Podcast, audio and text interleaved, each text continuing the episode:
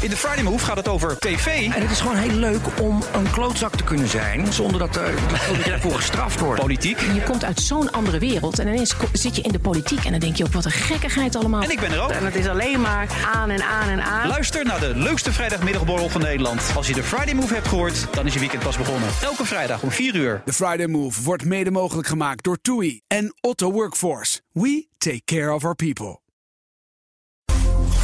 BNR Beurs wordt mede mogelijk gemaakt door Bridge Fund. Make money smile. BNR Nieuwsradio. BNR Beurs. Wesley Weerts, Jelle Maasbach. Welkom bij een speciale aflevering van BNR Beurs. Een die helemaal in het teken staat van de val van Silicon Valley Bank en de andere banken die in de afgelopen dagen omvielen. We kijken hoe het zover heeft kunnen komen. En ook bespreken we of eh, ja, de noodmaatregelen van de Amerikaanse overheid voldoende zijn om een bankencrisis te voorkomen. En je hoort of de Amerikaanse problemen naar Europa kunnen overslaan. Ja, de schrik zat er vandaag goed in op de Amsterdamse beurs. De AX sloot ruim 2% in de min, net boven de 727 punten. Vooral banken en verzekeraars die moesten eraan geloven. Egon bijna 6,5% lager. ING verloor bijna 6%. NN Group bijna 5%. En in de midcap verloor ASR ruim 6%. En ABN AMRO ging met 4,7% naar beneden. Nou, het zijn uitslagen die we al een tijdje niet meer hebben gezien. Genoeg te bespreken dus. En dat doen we met eh, Justin Blekemolen van online broker Links. Het is de dag na het hectische weekend. Op vrijdag ging Silicon Valley Bank failliet. Gisteren Signature Bank. En eerder die week ook al Silvergate. Drie banken in één week tijd. En dat deed terugdenken aan de financiële crisis van 2008. the biggest bank collapse since the 2008 financial crisis, and it shut down today. It's called Silicon Valley Bank, and it is one of the tech industry's largest lenders, also lends to individuals across the country. It is now under control of the federal government. It was a sudden implosion, and it came after a run on deposits. Some other news to tell you about tonight. This developing story. People worried about their money, and for good reason. Financial regulators shut down New York based Signature Bank in a move designed to slow down a banking crisis two days after the collapse of Silicon Valley Bank in California. During the financial crisis, there were um, investors and owners of systemic large banks that were bailed out, and we're certainly not looking. And uh, the reforms that have been put in place means that we're not going to do that again. De laatste was Janet eh, Yellen, minister van Financiën. De Amerikaanse regering gaat dus niet, zoals in 2008, banken redden met belastinggeld. Ja, voor mij was het wel een beetje een soort van flashback naar 15 jaar geleden. Toen ik voor de financiële journalistiek eh, koos. Maar dat was weer anders, eh, denk ik. Nou ja, ik zat toen nog niet eh, in de journalistiek, maar in de schoolbanken. ik heb het natuurlijk wel meegekregen. En vooral ja, die hele nasleep natuurlijk, want dat duurde jaren. En dus nu ook weer een ja, gek weekend. Wa- Wat is jou het meeste bijgebleven? Nou, een bizar detail eh, over eh, enkele uren voor het faillissement. Toen werden er nog doodleuk bonussen uitgedeeld aan het personeel van Silicon Valley Bank. Bonussen die liggen tussen de 12.000 en 140.000 dollar, afhankelijk van de functie. En er werden aandelen verkocht. De CEO, Craig Becker bijvoorbeeld, die casht 2 miljoen dollar net voor de val van de bank. Maar in de maanden ervoor werden al ja, best wel grote plukken aandelen verkocht door de directie. En wat verdienen die daarmee? CFO die eh, verkocht eh, voor 700.000 dollar, de CMO voor 800.000. En als je dus alles bij elkaar optelt van de CEO, dan eh, hield hij daar ruim 3,5 miljoen dollar aan over. Dus die, eh, die had het goed. Ja, je kan zeggen, eh Justin, mensen die hebben recht op een bonus. Maar net voor die val aandelen verkopen. Ik zag allemaal woedende reactie op Twitter, ook van, van beleggers. Snap je dat ze boos zijn eh, daarover? Ja, zeker. Dat eh, lijkt me niet het meest eh, handige moment. En het eh, ja, ruikt ook een beetje eh, naar voorkennis. Ja, hè? ja. Een ander opmerkelijk ding is dat bijna de helft van de Amerikaanse start-ups bij deze bank bankierde. 10.000 techbedrijven die werden daarom getroffen. En vreesden ook aanvankelijk ja, dat ze die salarissen niet meer konden betalen. Dus ja, ze waren afhankelijk van één bank, deden niet aan risicospreiding. En bovendien hadden ze vaak hele hoge bedragen bij die Silicon Valley Bank geplaatst. Die ook niet gedekt waren door die Amerikaanse variant van het depositogarantiestelsel. En ik vind het dan ook wel weer bizar van die bank en van die toezichthouders dat bijna de helft van al die start-ups bij bank zat. Gek hè? Ja. Ja, Justin, eh, Signature Bank is na cryptobank Silvergate en start-up eh, bank de Silicon Valley Bank, heel veel banken achter elkaar, de derde Amerikaanse bank die omvalt in een week tijd. Hoe konden zoveel banken in een week tijd eh, omvallen? Nou ja, eigenlijk uh, door, door blinde paniek. Hè. Nou ja, vorige week bleek dat ze nou, zo'n 2 miljard dollar wilden ophalen. Om uh, eigenlijk verliezen die ze hadden geboekt uh, op een obligatieportefeuille te, te, te dichten. Maar uh, ja, een, een, aantal banken die daar bankierden, die, die, ja, die kregen daar ook weet van. En die, die raakten eigenlijk in paniek. En daardoor ontstond eigenlijk ja, een klassieke bankrun.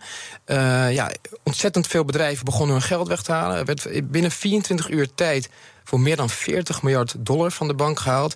En ja, met ons huidige systeem van uh, fractioneel uh, bankieren. Dat wil zeggen dat een bank maar een deel van zijn tegoeden uh, die, die gestort zijn bij de bank aanhouden in kas. Mm -hmm. Ja, dan, dan val je al heel snel om. Want 40 miljard was geloof ik een vierde van de totale ja. deposito's die ze hadden. Nou ja, zo'n bank die houdt ja, meestal maar zo'n 5% aan, uh, aan, uh, aan deposito's in kas. Dus er is dus geen, geen, geen houden aan.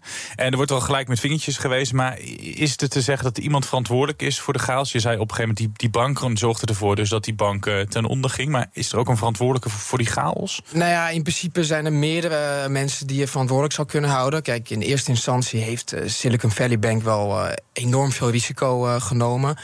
Uh, anderzijds ja, is die bankrun echt ontstaan doordat ja, een aantal van die, uh, ja, die, die techbedrijven.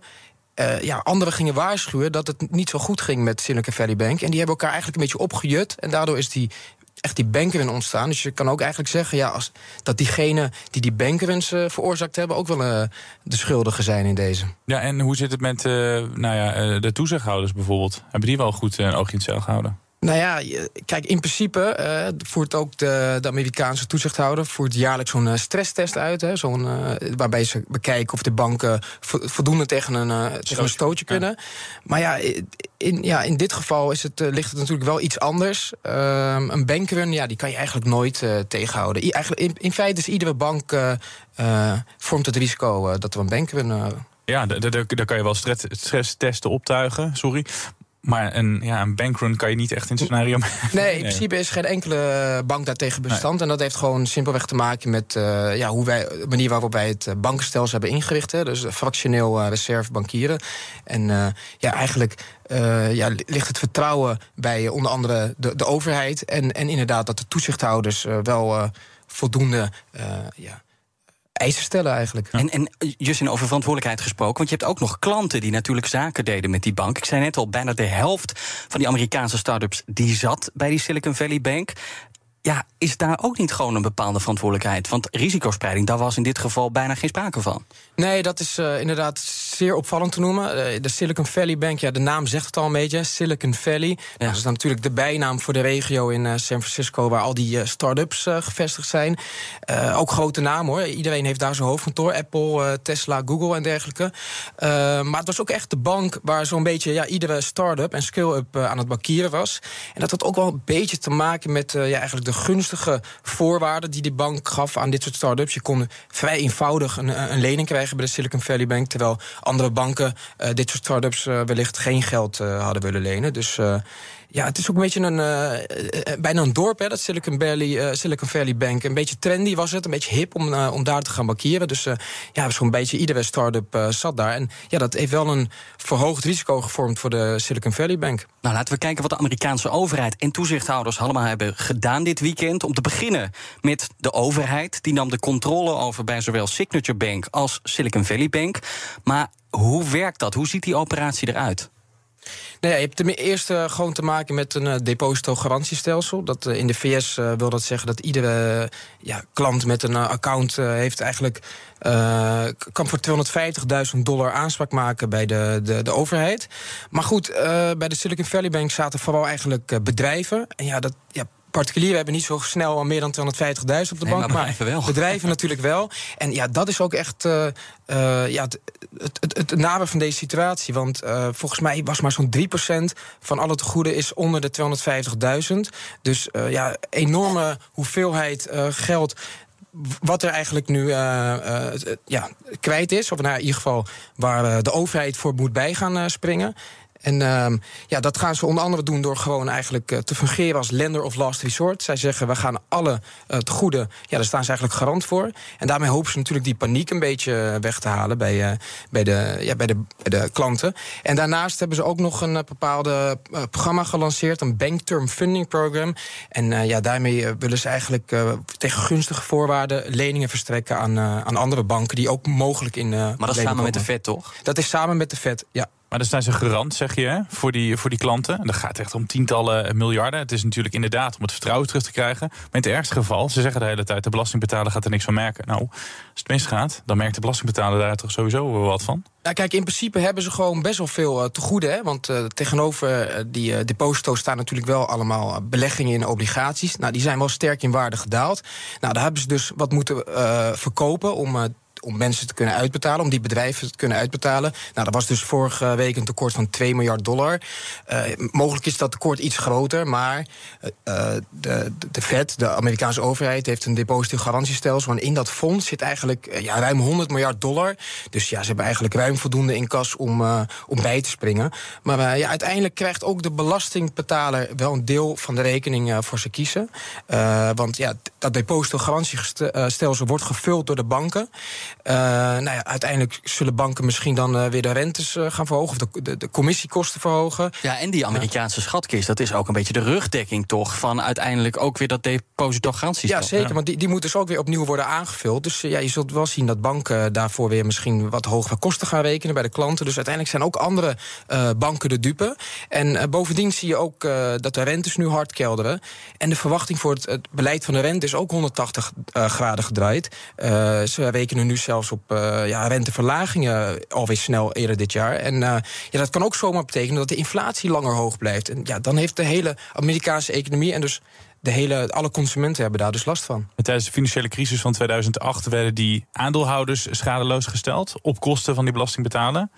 Uh, nu kunnen, zou je kunnen zeggen, kunnen ze fluiten naar geld. Ja, dat, dat, doen ze nu wel anders inderdaad. Ze zeggen gewoon, de aandeelhouder die, is zijn geld kwijt. Er wordt echt eigenlijk alleen maar de klanten, de, de bedrijven worden gecompenseerd.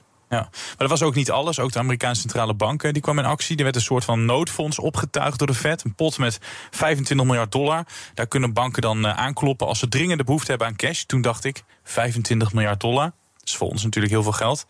Klinkt een beetje weinig. Ja, dat klinkt weinig, maar dat, dat is natuurlijk uh, wel als aanvulling op, die, uh, op dat depositogarantiestelsel. En uh, ja, in principe, ja, de Fed staat natuurlijk ook garant. En de Fed heeft natuurlijk één machtig middel. Ze kunnen geld bijdrukken. Dus in principe is er altijd voldoende geld. Ja, dus dat ze zeker weten dat het, dat het goed komt. En vandaag roept ook president Biden op tot strengere regels. I'm going to ask Congress and the banking regulators to strengthen the rules for banks to make it less likely this kind of bank failure would happen again. Zijn die strengere regels nodig, Justin? Nou ja, dat, dat, dat blijkt wel. Hè. Afgelopen, afgelopen week is dat wel gebleken. Wat opvallend ook. Ik las ook natuurlijk dat uh, Trump in zijn periode zelfs die strenge regels juist weer wat soepeler heeft gemaakt. Mm -hmm. Dus er wordt nu ook wel een beetje met een vingertje gewezen naar, naar Trump. Dat het uh, onder andere zijn schuld is. En uh, ja, nou ja, ik denk, zolang dit soort dingen gebeuren, ja, dan, dan zullen strenge regels nodig moeten maar zijn. kun je ook met strenge regels, dit soort dingen kun je toch niet, niet voorkomen? Waar we het begin van de uitzending over hadden, een bankrun. Ja, hoe kun je daar dan uiteindelijk op anticiperen? Ook niet met strenge regels, lijkt Nee, ja, kijk, in principe kan je regels gaan stellen. Uh, die, die zijn er al, hè, wat betreft solvabiliteit en liquiditeitseisen. Uh, maar ja, je zou ook uh, regels kunnen stellen in het, in, in het kader van wat voor beleggingen en in hoeveel wordt er belegd in bepaalde risicovolle obligaties en dergelijke.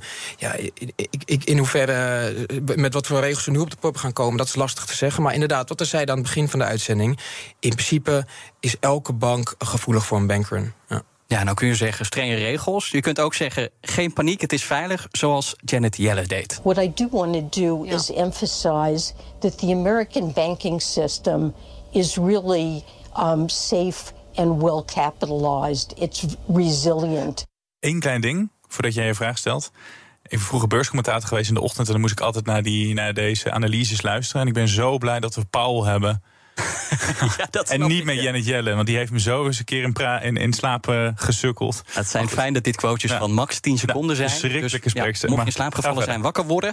Uh, ze zegt dus uh, geen paniek. Ja, ze kan ook niks anders. Maar zorgt zo'n opmerking, plus al die maatregelen die we hebben gezien, ook voor rust op de markten?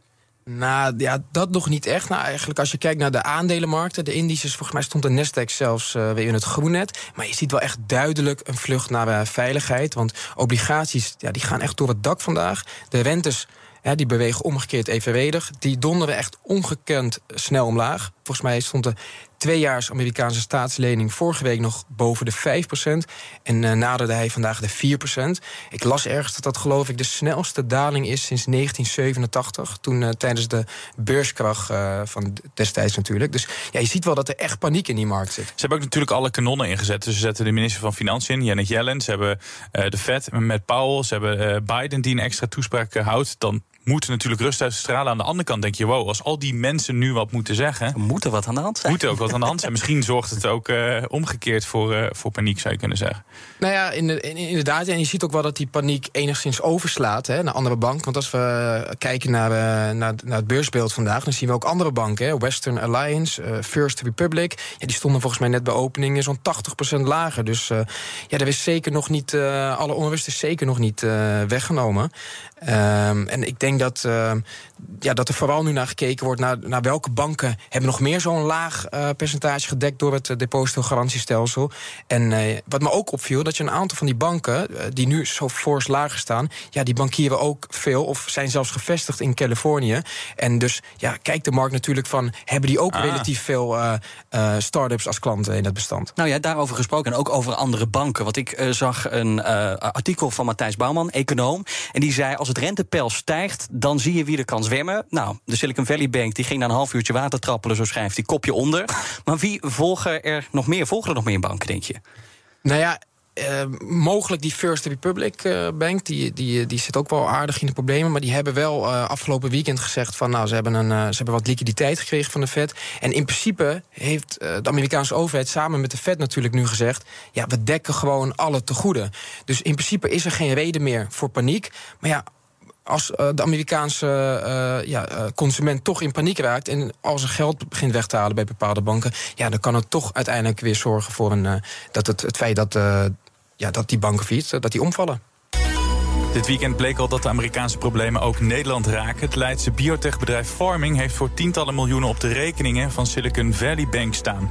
Gaan meer Nederlandse bedrijven of zelfs banken last krijgen? Maar eerst gaan we kijken wat er op Wall Street gebeurt. BNR Beurs. En daar zie ik uh, opmerkelijk groene borden. De Dow Jones 0,3% hoger, de S&P 500 0,4% hoger... en de Nasdaq die staat bijna een procent in de plus. Opvallend. Dat is opvallend, Justin. Waarom schieten die koers omhoog? Ja, dat, dat, dat, dat is lastig te zeggen nu. Ze stonden ook vanochtend uh, bij de Future stonden ze natuurlijk ook al hoger. En uiteindelijk ging het toch weer lager. Omdat ja, er is natuurlijk ook veel onzekerheid nu inderdaad. Je, wij vragen ons ook af, gaan er nog meer banken omvallen?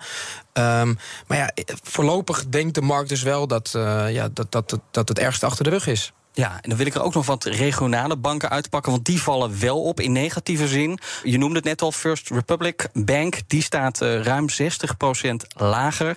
Alliance uh, Bancorp staat uh, eh, 50% lager. En PacWest Bancorp een derde lager. Dus dat zijn wel forse verliezen. BNR Beurs. Ik zei het al, het lijkt vooralsnog een Amerikaans probleem. Kan dit ook in, in Nederland gebeuren?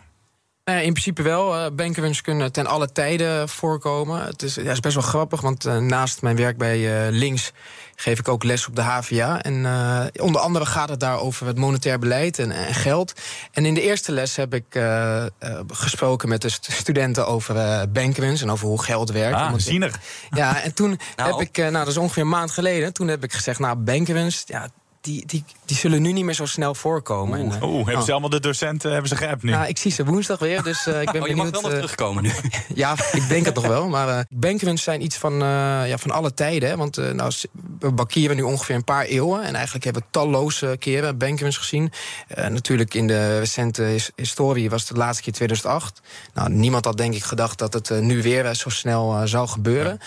Maar ja, in principe uh, ja, kunnen die bankwinst ten alle tijden voorkomen. Er zijn natuurlijk wel uh, maatregelen genomen, zeker na de financiële crisis in 2008, om, om dit soort bankwinst te voorkomen.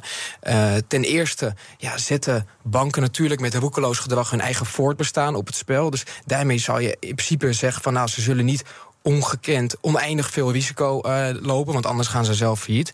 Uh, en ten tweede heb je natuurlijk die toezichtseisen van, uh, die eisen van toezichtshouders omtrent liquiditeit en solvabiliteit. Ja, maar nog steeds zit je natuurlijk wel met dat fractioneel reservebankieren. Dus ja, meestal worden, heb je maar ongeveer 5% in kas. Dus ja, als meer dan 5% naar de bank toe gaat, hè, meer dan 5% van het geld wordt opgevraagd, ja, dan heb je eigenlijk al te maken met uh, liquiditeitsproblemen. Ik wil met jou nog even naar de rol van de Fed. Want de Silicon Valley Bank die kwam mede in de problemen, ook door de opgelopen rente. Mm In hoeverre kun je daar de Fed de schuld van geven? Ja, het is natuurlijk wel uh, makkelijk om, uh, te, om naar de vet te wijzen. Maar, uh, ja, je deze... kunt misschien zeggen, ze hebben te weinig oog gehad voor de gevolgen van het opschroeven van die rentes. Ja, maar je, je kan ook zeggen, die, die banken hebben te weinig rekening gehouden met hoge rentes. Terwijl eigenlijk zo'n beetje iedereen wel wist dat dat eraan zat te komen. Hè. Jerome Powell heeft heel lang gewaarschuwd dat de rente omhoog zou gaan. ja, in dat opzicht zou je kunnen zeggen, Silicon Valley Bank en, en misschien nog een aantal banken hebben gewoon te veel risico genomen. Zeker als je kijkt naar dat klanten bestand van uh, Silicon Valley Bank. Je, startups komen sowieso eerder in de problemen met uh, hoge rentes. Nou, dat, dat hebben we gezien. Uh, ja, en, grotere en stabielere banken hebben dit probleem niet. Dus ja, ik zou zeggen dat het eerder een, de, de, schuld is van die banken zelf dan van de Fed. Je had het net al over die renteverhogingen. Gaat die er nog komen? De volgende keer, de eerstvolgende vergadering. Nou, dat is uh, wel, wel grappig om te zien. Uh, er is heel veel onrust in die markt over die renteverhoging. Een maand geleden dachten we 25 basispunten erbij. Nou, vorige week draaide dat helemaal naar 50 basispunten. En nu is het helemaal weer gedraaid naar niets of misschien 25 basispunten. Goldman Sachs eh, denkt zelf dat er geen uh, renteverhoging meer aankomt. En als je kijkt naar de markt, ja, dan denken ze dus eigenlijk... Uh, ja, zo'n kwart denkt dat de rente uh, op 22 maart onveranderd blijft. 75% denkt nog wel 25 basispunten. Maar als je nog gaat iets... dan over de Fed in dit Ja, over de Fed. Ja, maar als je nog iets verder kijkt later dit jaar... Ja, dan, dan gaat de markt er zelfs weer uit dat de rente einde, aan het einde van het jaar... zelfs weer onder de 4% duikt. Ja, dit was hem. Dank. Justin Blekemolen van online broker uh, Links. Goed dat je er was. Graag gedaan. En succes woensdag met het uh, college. Dankjewel. ja, dus uh, het einde van deze speciale aflevering over alle bankproblemen in de Verenigde Staten. En dan nog een tip, en die komt zoals gewoonlijk van Corné van Zijl. En die gaat deze keer over de persoon die het beursbedrijf leidt waar jij een aandeel van koopt. Beleg altijd in een bedrijf die een idioot zou kunnen leiden. Want op een kwade dag komt de idioot. Tot morgen. Tot morgen. BNR Beurs wordt mede mogelijk gemaakt door Bridge Fund. Make money smile. Je hebt aardig wat vermogen opgebouwd. En daar zit je dan, met je ton op de bank. Wel een beetje saai, hè? Wil jij, als belegger, onderdeel zijn van het verleden of van de toekomst? Bridge Fund is een slimme fintech die een brug slaat tussen de financiële behoeften van ondernemers en van beleggers. Dus wie belegt bij Bridge Fund krijgt niet alleen een mooie vaste rente, maar brengt ook ondernemers in beweging. Echt waar. Met die ton kan je zoveel betere dingen doen. Bridge Fund. Make money smile.